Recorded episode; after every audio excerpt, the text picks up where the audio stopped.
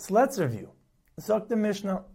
Achas Oimeres Meis. Two women, Rachel and Leah, were tsaras, married to one husband, Reuben.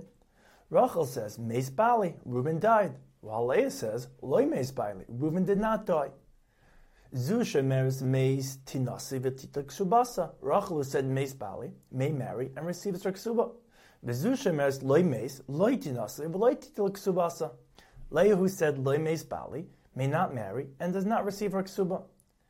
The Gemara explains that Leah may not marry even if Shaska, even if she did not testify at all, because the Edis of Rachel cannot be applied to Leah as the previous Mishnah taught.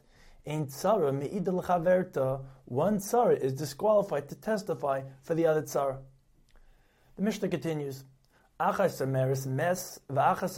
nerag. Rachel says Reuben died naturally, while Leah says Reuben was killed.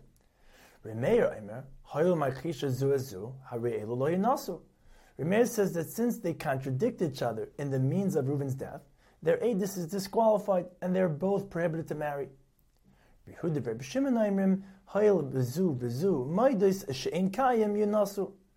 Rebuta Reb Shimon say that since they both agree that he is dead, their Adis is valid and they may marry and receive their ksubas.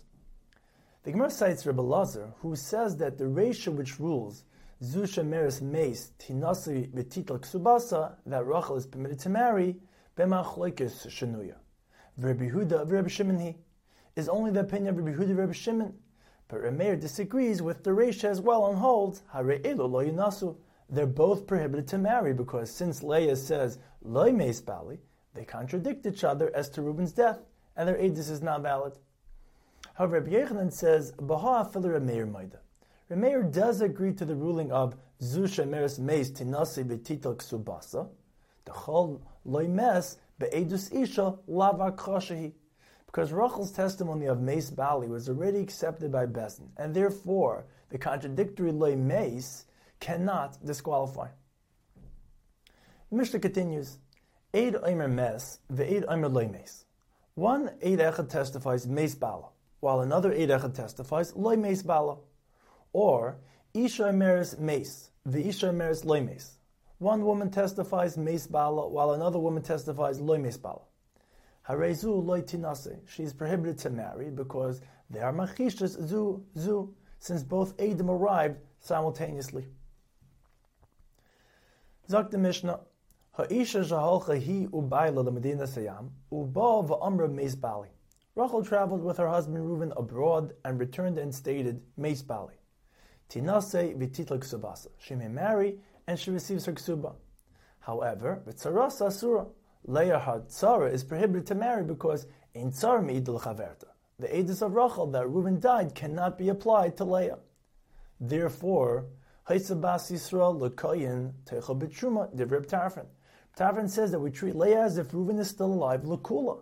And if she was a Bas Yisrael and Reuben a Kain, she may continue to eat Truma. Rabbi Kiva Ein zu midei avera, at shetei asura ba'asura milechel b'truma. Rabbi Kiva says that we must treat her lechumra to avoid this, the possibility of a transgression. Therefore, regarding marriage, Reuben is considered alive, and she may not marry. And regarding truma, Reuben is considered dead, and she may not eat truma. The machlekes is applicable in a similar instance of Rachel who traveled with her husband Reuben abroad and returned.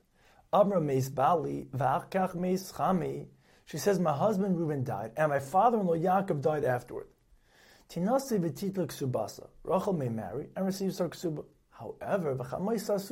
Her mother-in-law Leah is prohibited to marry because in kala made the l'chamoisa. Therefore, hoisabas Yisrael l'koyin teichel b'truma devrib tarfon. Kiva Aimer zu derech metziasim de avera. Ach te asura linase v'asura malechel b'truma. Sagt der Mishnah, Kiddush achas mechomesh nashim. Ve'en yudeya ezu kiddush. A man gave kiddushin to one of five women, and he is unsure to which one he gave it. Kol achas emeres oisi kiddush. Each woman claims that she received the kiddushin. Nosen get l'chol achas v'achas. U'meniach ksuba b'nein u'mistalik divrib tarfon. He must give each woman a get. However, he only provides them with one ksuba, and he is absolved of the chiyuv ksuba. Rekiva Omer, Ein zu derch moitzi mit der get v'ksubel cholachs v'achas. Rabbi says that he must give each woman both a get and a ksuba.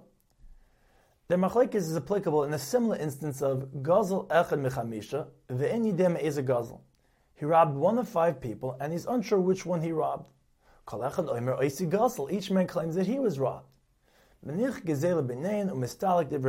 He provides them with one payment, and he is absolved of the chiv hashava, the obligation to return the stolen item.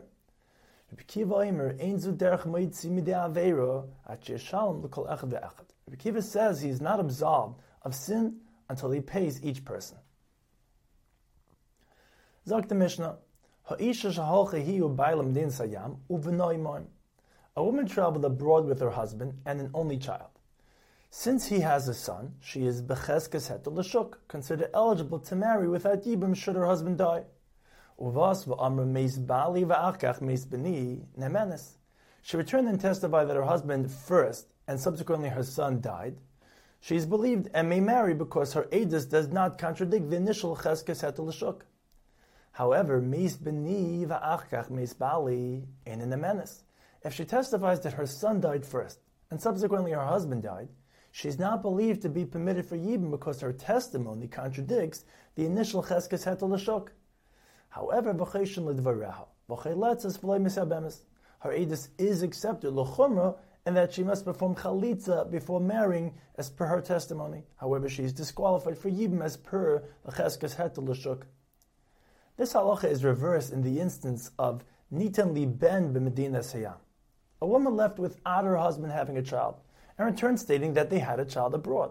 The Amr meis b'ni v'achkach meis bali. She testifies that her son died first, and subsequently her husband died, and she requires yibum. Nemenes, her her is accepted completely, and she is mutaris liyibum because since she initially did not have a son, she was becheskes her liyibum, and her edus does not contradict the initial cheskes her liyibum.